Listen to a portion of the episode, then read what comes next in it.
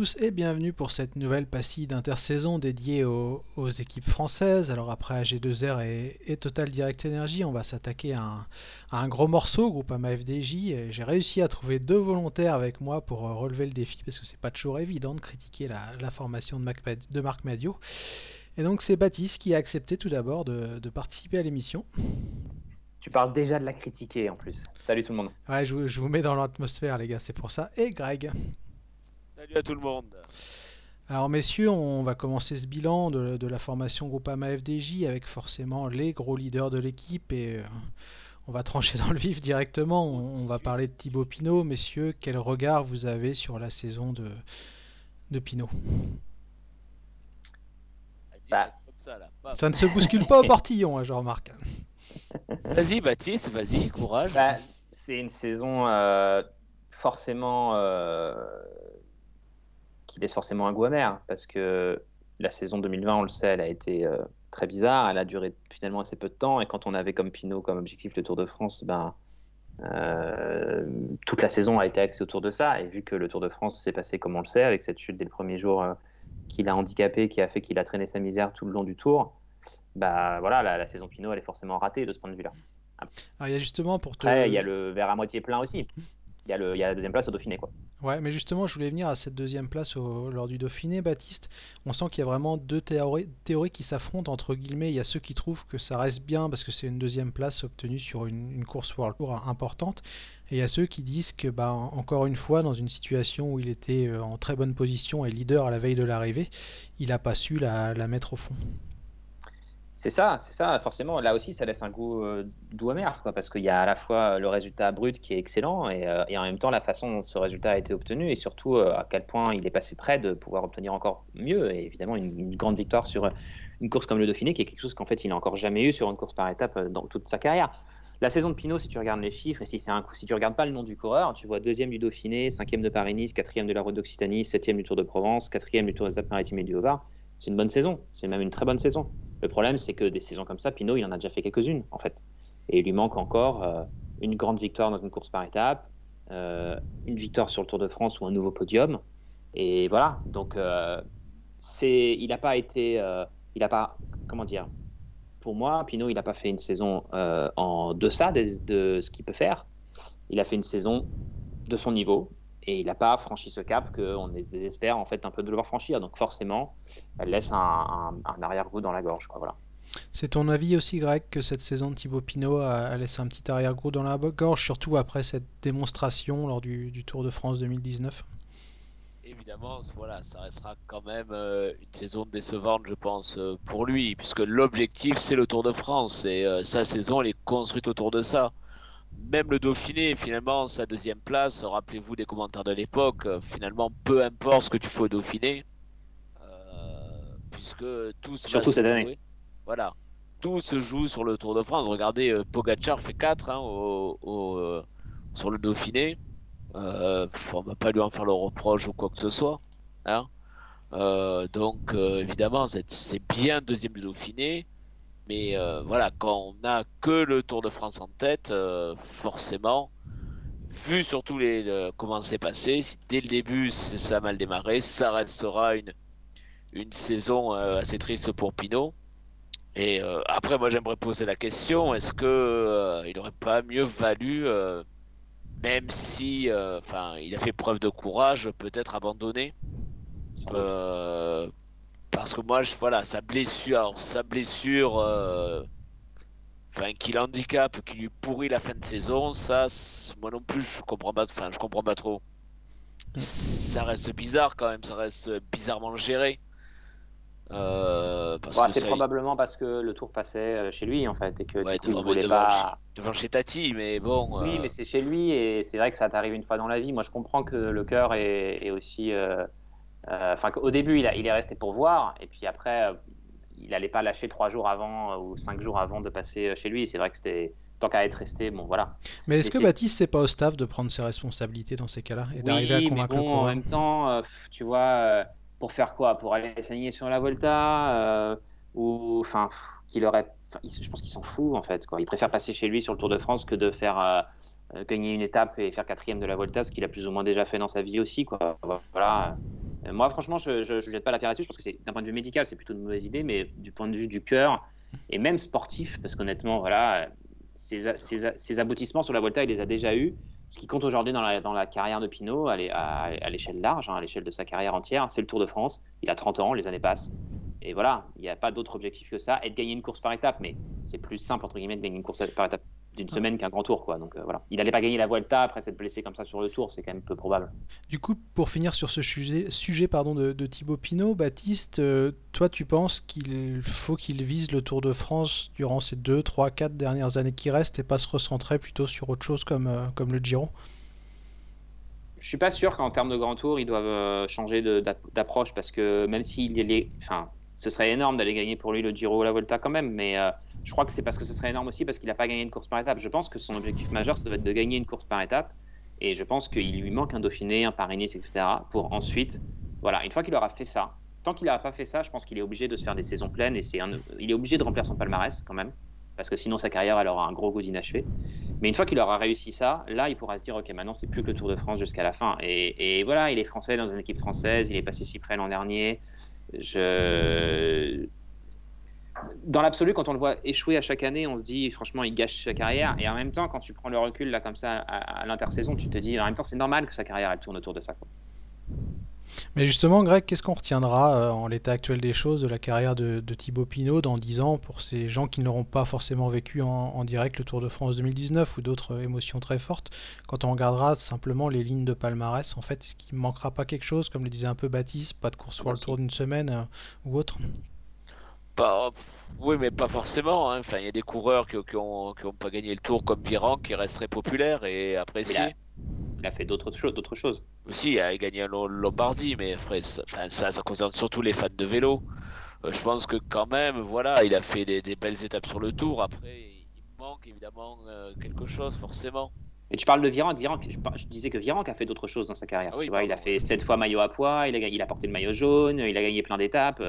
Euh, c'est incomparable au terme du. Il a marqué le grand public. Oui, il a construit une histoire avec le public oui. sur bien plusieurs sûr, années. Pinot, hein, Pinot pour moi, aujourd'hui, il va plus ressembler à, dans son après-carrière, si ça s'arrête là, à un, un, Jeff, un, Jeff, Bernard, tu vois, un, voilà, des mecs qui, qui sont pas passés loin, qui, quand on l'a vécu, moi je l'ai pas vécu, mais j'ai lu, etc. J'ai entendu des choses, des gens en parler.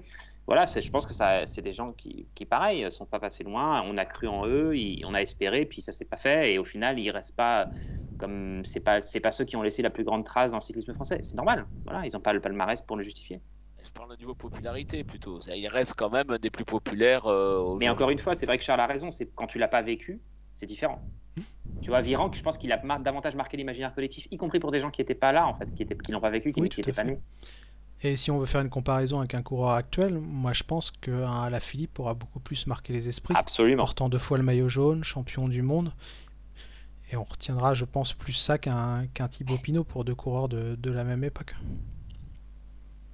Pour des raisons différentes, mais et, et notamment parce qu'Alaphilippe a su aussi briller sur le tour, je pense. S'il avait pas, si s'était contenté des classiques et des championnats du monde, je suis pas sûr, mais effectivement, vu qu'il a aussi marqué le tour maintenant, enfin depuis l'an dernier, effectivement, je suis d'accord avec toi. Je pense que dans l'imaginaire, il restera plus fort presque qu'un Pinot qui est plus presque. D'ailleurs, la dichotomie l'an dernier sur le tour était frappante. Le grand public n'en avait que pour Alaphilippe et les, les suiveurs de cyclisme voyaient Pinot, plutôt hein. Pinot. Voilà. Et c'était assez symptomatique. Quoi. Clairement, ouais, surtout qu'Alaphilippe en plus c'est un showman, donc il sait se faire apprécier. Enfin, il a compris l'aspect la, médiatique. jaune de semaine, voilà, tu peux pas lutter contre ça.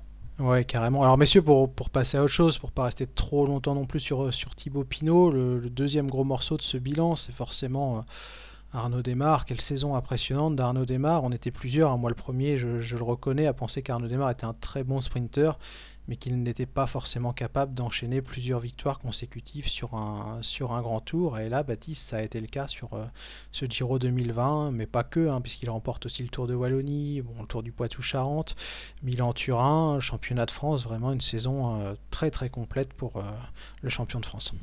Bah, c'est simple, 14 victoires, personne n'a personne fait mieux dans tout le peloton international cette année. Donc, avec Roglic 12 et Pogacar et Evenepoel 9. Donc voilà.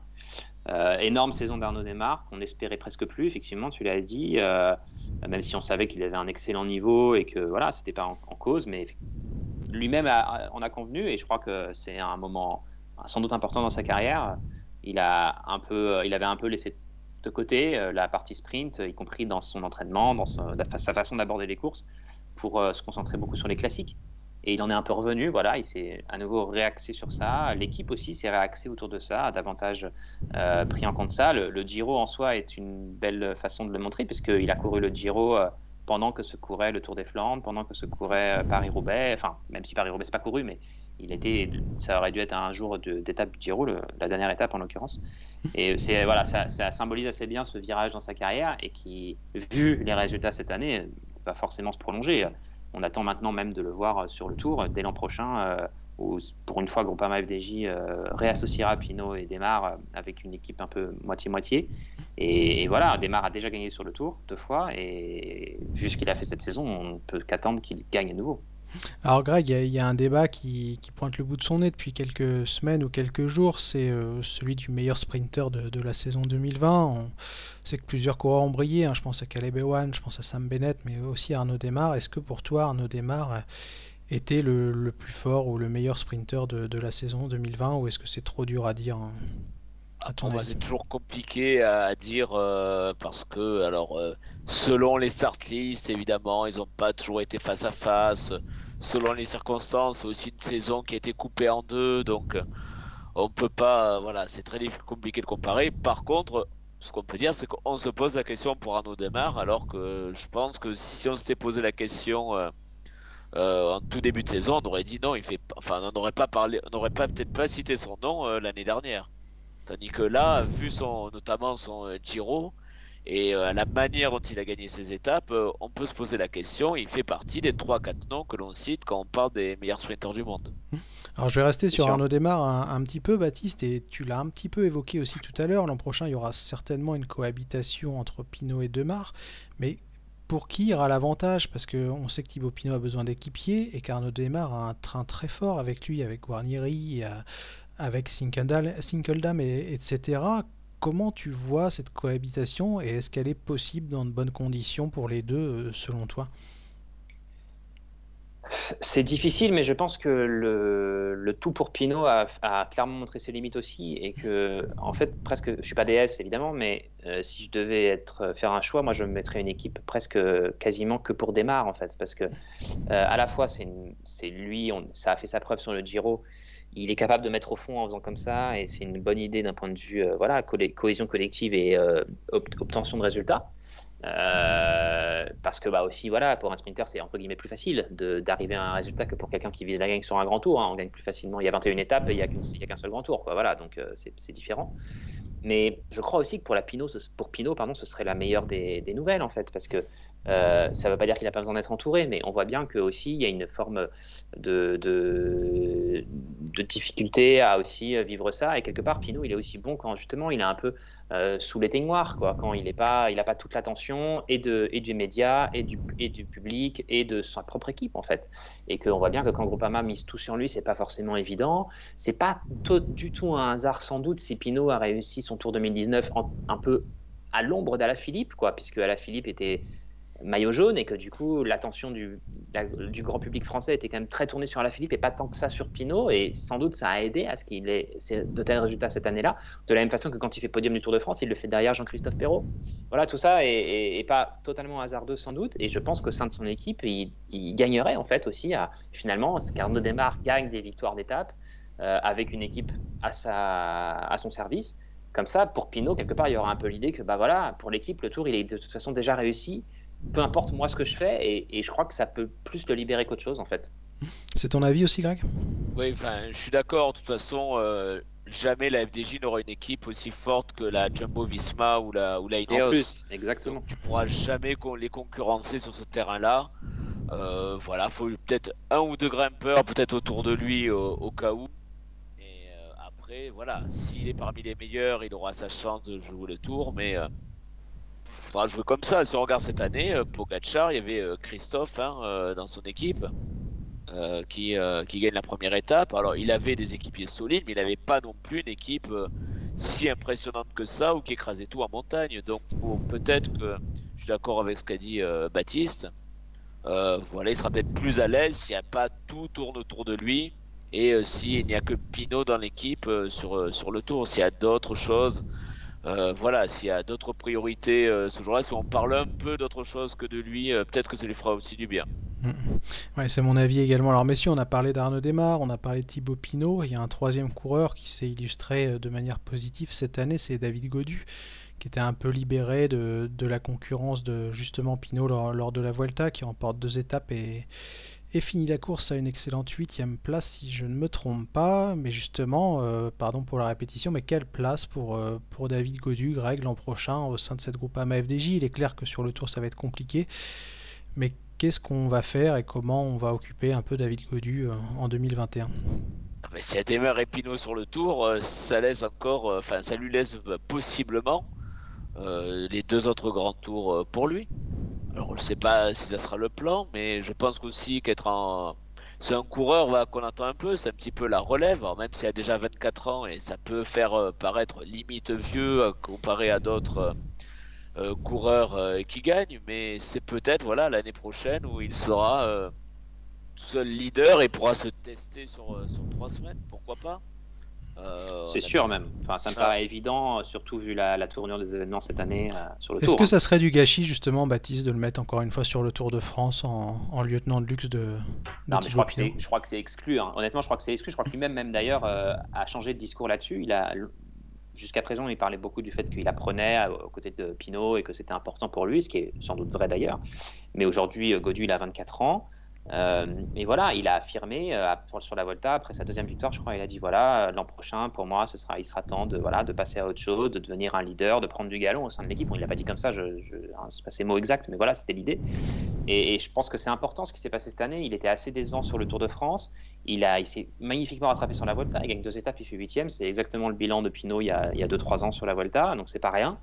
Euh, et, il a enchaîné deux grands tours pour la première fois de sa carrière. Il a couru un autre grand tour que le Tour de France pour la première fois de sa carrière. Il les a bien enchaînés, puisque donc sur le deuxième, alors que le premier avait été plutôt raté, euh, et qu'il a quand même fait 16 étapes avant d'abandonner, il, il, gagne deux étapes sur le deuxième et il fait huitième. Donc voilà, je pense que l'an prochain, on pourra clairement espérer de lui euh, faire le doublé de Giro Volta, quoi, et, viser au moins un top 10 ou une victoire d'étape sur, sur les deux. Je pense qu'il a, il a clairement montré depuis le début de sa carrière qu'il avait le potentiel pour ça. Pas forcément encore totalement une pure régularité, cette année en tout cas. Mais c'est, enfin, la Groupama FDJ à ce stade serait, euh, ce serait très étrange de sa part de ne pas, de pas lui donner cette liberté-là.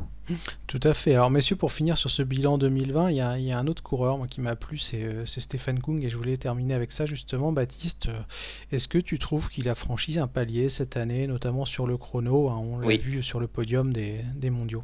Sur le chrono, c'est net, il fait effectivement médaille de bronze des, des chronos. Tu parles de Kung, il y a d'autres noms qu'on pourrait citer, hein, globalement, à part euh, effectivement Pinot qui est, Mollard aussi, hein, qui fait qui est en passé à équipier. côté. euh, Voilà, Madouas qui a fait un Madouas. excellent tour aussi.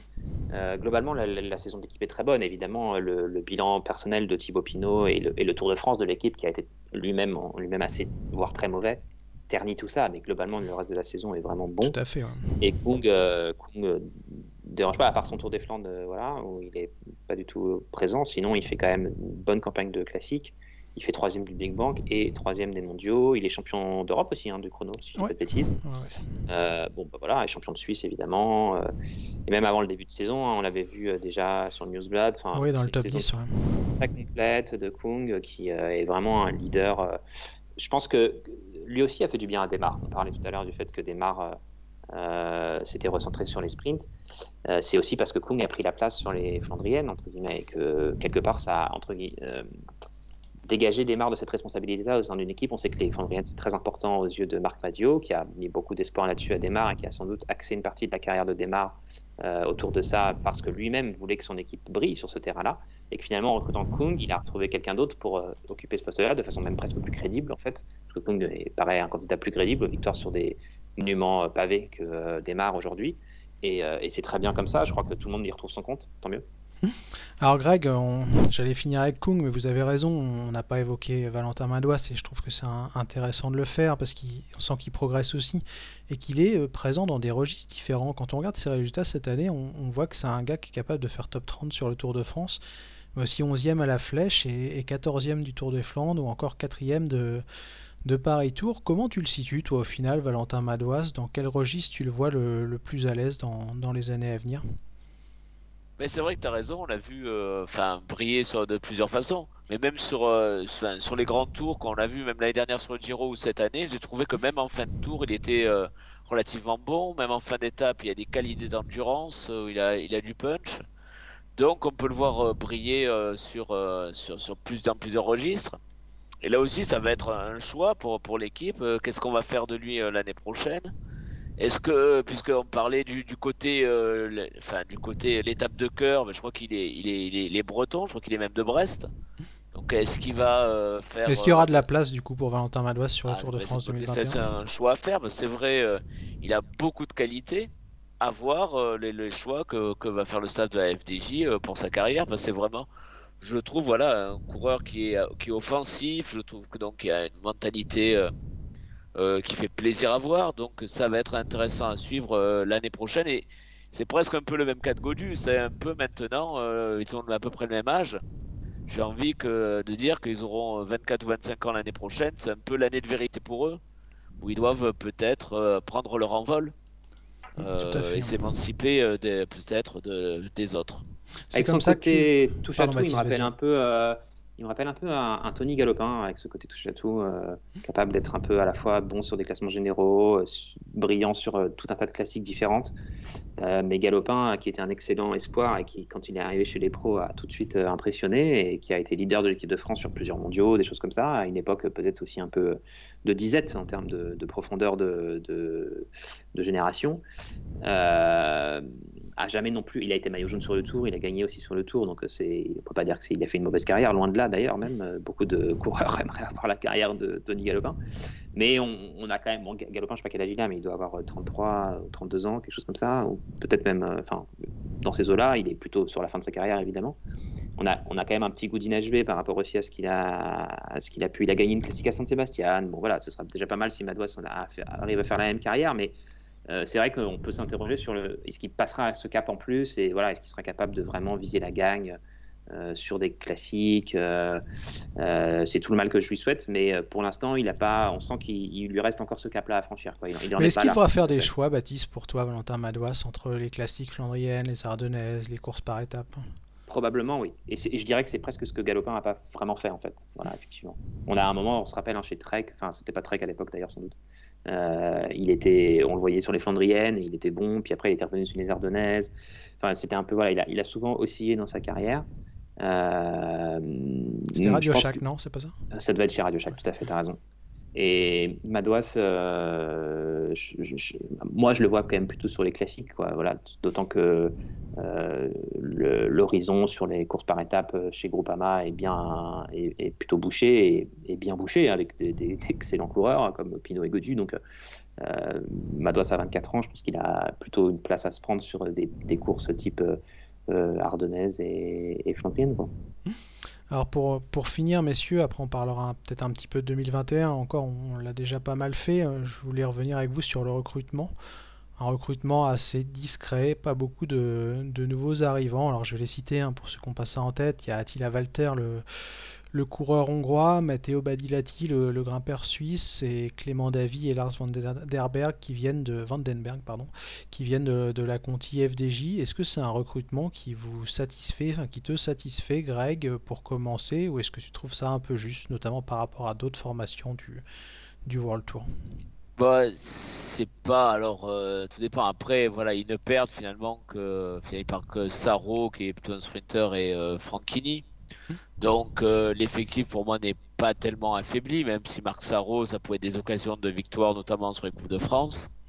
Après, c'est vrai que Badilati, c'est un coureur qu'on connaît peu parce qu'il a surtout euh, euh, gagné dans son palmarès ou il a surtout brillé sur euh, des courses comme, euh, on va dire, un peu secondaires, des courses Ouais, Il y avait un. Rwanda, je crois, il me semble, ou un truc comme Voilà, ça. hein. donc, je sais même pas s'il a, qu'il a gagné, hein, il a fait une place au, T'es classement troisième ou général. quatrième, il me semble. Troisième, ouais. Voilà, c'est c'est le un podium du CB Tour euh, cette année. Donc c'est pas non plus les courses euh, qui font rêver. Je dirais Peut-être que j'insisterai un petit, un petit peu plus sur euh, Attila Valter à 22 ans. il a fait, je crois qu'il est dans le top 10 à Sesrière cette année sur l'étape du Giro. Euh, donc Oui, peut-être que lui, il sera à suivre euh, un plus que les autres parce qu'il est jeune. Euh, Il m'en dit un du bien coureur, depuis 2-3 ans. hein. voilà, c'est un ouais. coureur dont on lit le nom depuis euh, quelques années. Donc euh, voilà, on va suivre sa carrière pour voir s'il confirme ou non les espoirs euh, euh, qu'on qu'on plaçait en lui euh, il y a, il y a quelques années. Même si maintenant, voilà, on ne sait plus s'il y a 22 ans, il est encore jeune ou déjà vieux. Euh, mais euh, voilà, peut-être lui le coureur à suivre. Après, je connais pas assez les coureurs de, qui montent de la Conti. Il y a Davy et, euh, Et Vandenberg. et Vandenberg. Je les connais pas assez, j'avoue, pour euh, avoir une opinion là-dessus. Comment tu le juges, toi, Baptiste, ce recrutement? Bon, il est conforme à ce que fait la Groupama depuis quelques années. hein. De- de- le recrutement de l'an dernier ressemblait beaucoup déjà. Et, euh, il y a une forme de, de stabilité très forte dans l'équipe qui peut être vue comme une faiblesse en termes de mercato. C'est pas faux d'ailleurs, même c'est plutôt une faiblesse, mais ça peut être aussi une force voilà, de garder la même équipe tout, pendant 2, 3, 4 ans, en tout cas à la- dans, les grandes, la- dans les grandes lignes. Euh, et de ne pas changer 10 coureurs tous les ans parce que du coup ça ramène de l'instabilité, tu connais mal tes coéquipiers. Là au contraire tu, tu sens qu'il y a un peu une, une volonté de garder cette cohésion, de garder un fort Mais noyau. est-ce que c'est voulu ou choisi, à ton avis? Est-ce que c'est lié à un Je pense manque que de c'est un peu budget qui fait subi. que... Je pense que c'est un peu subi effectivement, mais je pense que ça ça ça n'a pas que des désavantages parce que tu vois pas non plus un par exemple il n'y a pas une tu parles de, de problème de budget ou quoi, si c'était à ce point-là, euh, on, verrait, des coureurs partir, on verrait euh, aussi une, fuite des, coureurs et par exemple les, coureurs de la Continentale viendraient faire le nombre pour euh, remplacer des mecs qui se barrent ailleurs et c'est pas ce qu'on voit. Voilà, on voit des départs très à la marge et on voit, les leaders quand même rester. Donc je crois qu'il y a vraiment une, quand même un peu des deux, c'est-à-dire il n'y a pas forcément les moyens de recruter fort. Autour. Il y a, il y a Koum qui est venu il y a deux ans, mais depuis il n'y a pas eu de gros renforts. Mais il y a quand même des moyens pour miser sur ce qu'on a déjà et de ce dont on est satisfait et sur lesquels on veut continuer à investir et auxquels on croit. Et je, je trouve ça plutôt. Euh, en tout cas, je trouve ça plus sympa qu'une équipe de mercenaires où il y a 15 mecs qui changent tous les ans. Voilà, je trouve ça plus. D'ailleurs, c'est pour ça que c'est une équipe qui est très populaire aussi et tout. Oui, tout à fait. Le, le, juste un mot quand même pour dire que la recrue qu'on risque de plus, le plus voir euh, l'an prochain, tu l'as pas cité, c'est. Euh, c'est le Britannique euh, Jake, Jack Stewart, Stewart, oui, parce qu'il est passé pro en fait euh, dès, Oui, dès en Pour cours octobre. d'année, ouais. Qui a Et, été impressionnant, euh, lui, d'ailleurs. hein, et avec peu. le départ de Marc Sarro, il sera le sprinter numéro 2 de l'équipe. Et donc, il y aura beaucoup de courses sur lesquelles euh, il pourra s'exprimer. On l'a déjà vu gagner, hein, je crois, même euh, autour du Limousin, si je dis pas de d'ânerie. Euh, ouais, ouais, t'as raison, il a dû porter le Euh, maillot blanc aussi. Non, il fait deux, je crois. hein. il fait deux d'une étape. En tout cas, on a ouais. vu. on- ouais, il fait deux deux fois et deux du général. Et on a vu la Groupama rouler pour lui. Euh, déjà, alors qu'il était encore que stagiaire d'ailleurs à ce moment-là, il n'était pas encore euh, passé pro. Et en tout cas, voilà, il a 21 ans, euh, il est très jeune, mais déjà assez bon visiblement, et déjà prêt à, voilà, sur des courses, les points 1, quelques Pro Series au calendrier, et puis peut-être sans doute il va faire un premier grand tour l'an prochain. donc voilà, ça, ce sera de la prise d'expérience, mais peut-être déjà quelques bouquets à récupérer sur des courses de non-World Tour. Tout à fait. Et Walter, tu le vois évoluer comment? Est-ce que tu penses qu'il aura lui, des possibilités, selon toi, sur un Giro, par exemple, suivant ce que fait David Godu, ou est-ce qu'il sera cantonné pour sa première année à un rôle d'équipier la plupart du temps? Je pense que pour la première année, en tout cas, il sera on a un rôle d'équipier. Ça peut être la très bonne pioche, Valter, hein, pour la Groupama à Ouais, l'avenir. je suis d'accord. Euh, ça reste à confirmer évidemment. Mais même lui de son côté, c'est assez malin parce que c'est pas une équipe, euh, c'est pas voilà, c'est pas Ineos ou Jumbo, euh, Valter. Il va pas faire numéro 6 du train. euh, euh, et, on a vu comme ça des coureurs euh, amateurs, enfin amateurs, pardon, euh, espoirs, euh, signés dans des très très grosses formations. Mais si vous n'êtes pas Pogacar, en gros, c'est compliqué quand même d'exister. hein. C'est bien, bien pour lui aussi d'aller dans cette équipe-là où on va un peu lui foutre la paix, où il va pouvoir avoir un peu sa chance sur quelques courses, jouer les équipiers pour Godu et Pinot sur d'autres. voilà, tranquillement continuer sa montée en puissance, essayer de passer d'autres paliers. Et, pour la Groupama, ça peut être une super euh, affaire si ça se passe bien, s'il continue de progresser et, qu'il confirme les promesses entrevues, parce qu'il a l'air très très costaud. Hein. C'est des, coureurs de 20-22 ans, c'est un des plus prometteurs aujourd'hui. Tout à fait. Alors messieurs, on va finir, euh, je vais vous épargner un, long débat sur 2021, parce qu'on l'a dit, on l'a évoqué à travers les autres sujets. Je vais juste vous poser la question tout simplement, et je vais commencer par Greg. Euh, à quel niveau tu vois évoluer la, la Groupama FDJ en, en 2021 et quelles seront selon toi les, les plus belles satisfactions de, de l'équipe euh, l'an prochain? Alors, en satisfaction, moi je pense que Madouas va faire une belle saison, démarre, et euh, le petit Stewart dont a parlé Baptiste. Et toi Oh mon Baptiste dieu, j'ai pas dit, oh, j'ai pas dit Pinot, je vais me prendre un torrent de commentaires. C'est les trois coureurs qui vont être les plus satisfaisants pour l'équipe. Ouais, pas trois forcément, mais les, les belles, euh, les belles sur, pas surprises, mais les belles satisfactions de l'an prochain. Ce que tu vois, euh, Moi, je vois de. bien, je vois bien Godu confirmé. Je pense que d'enchaîner deux grands tours, euh, souvent ça fait, ça débloque hein, des coureurs comme lui qui voilà progressent peut-être un peu par palier et là ça pourrait lui en faire franchir un beau.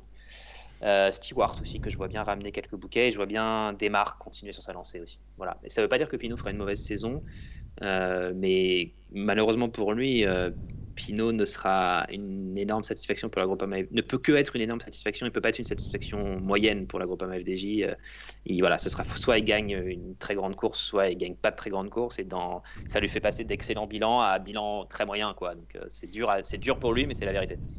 J'ai bien peur que sa chance soit passée, moi, Thibaut Pinot l'an dernier, qui fait partie de ces coureurs comme Kreuzweig, hein, qui avait eu aussi cette opportunité, cette espèce de one shot. Parce que je sais pas ce que vous en pensez, et on va pas non plus s'attarder parce qu'on a fait déjà le bilan, mais euh, cette année je le voyais sincèrement pas remporter le Tour de France. On a senti quand il a que au 30 fur et à ans, il a que 30 ans. C'est, enfin, c'est à la fois déjà Ouais, mais avancé, mais pas non plus euh, autant l'an passé, tu vois, je chantais qu'il était au niveau physique de, de Bernal, et, etc.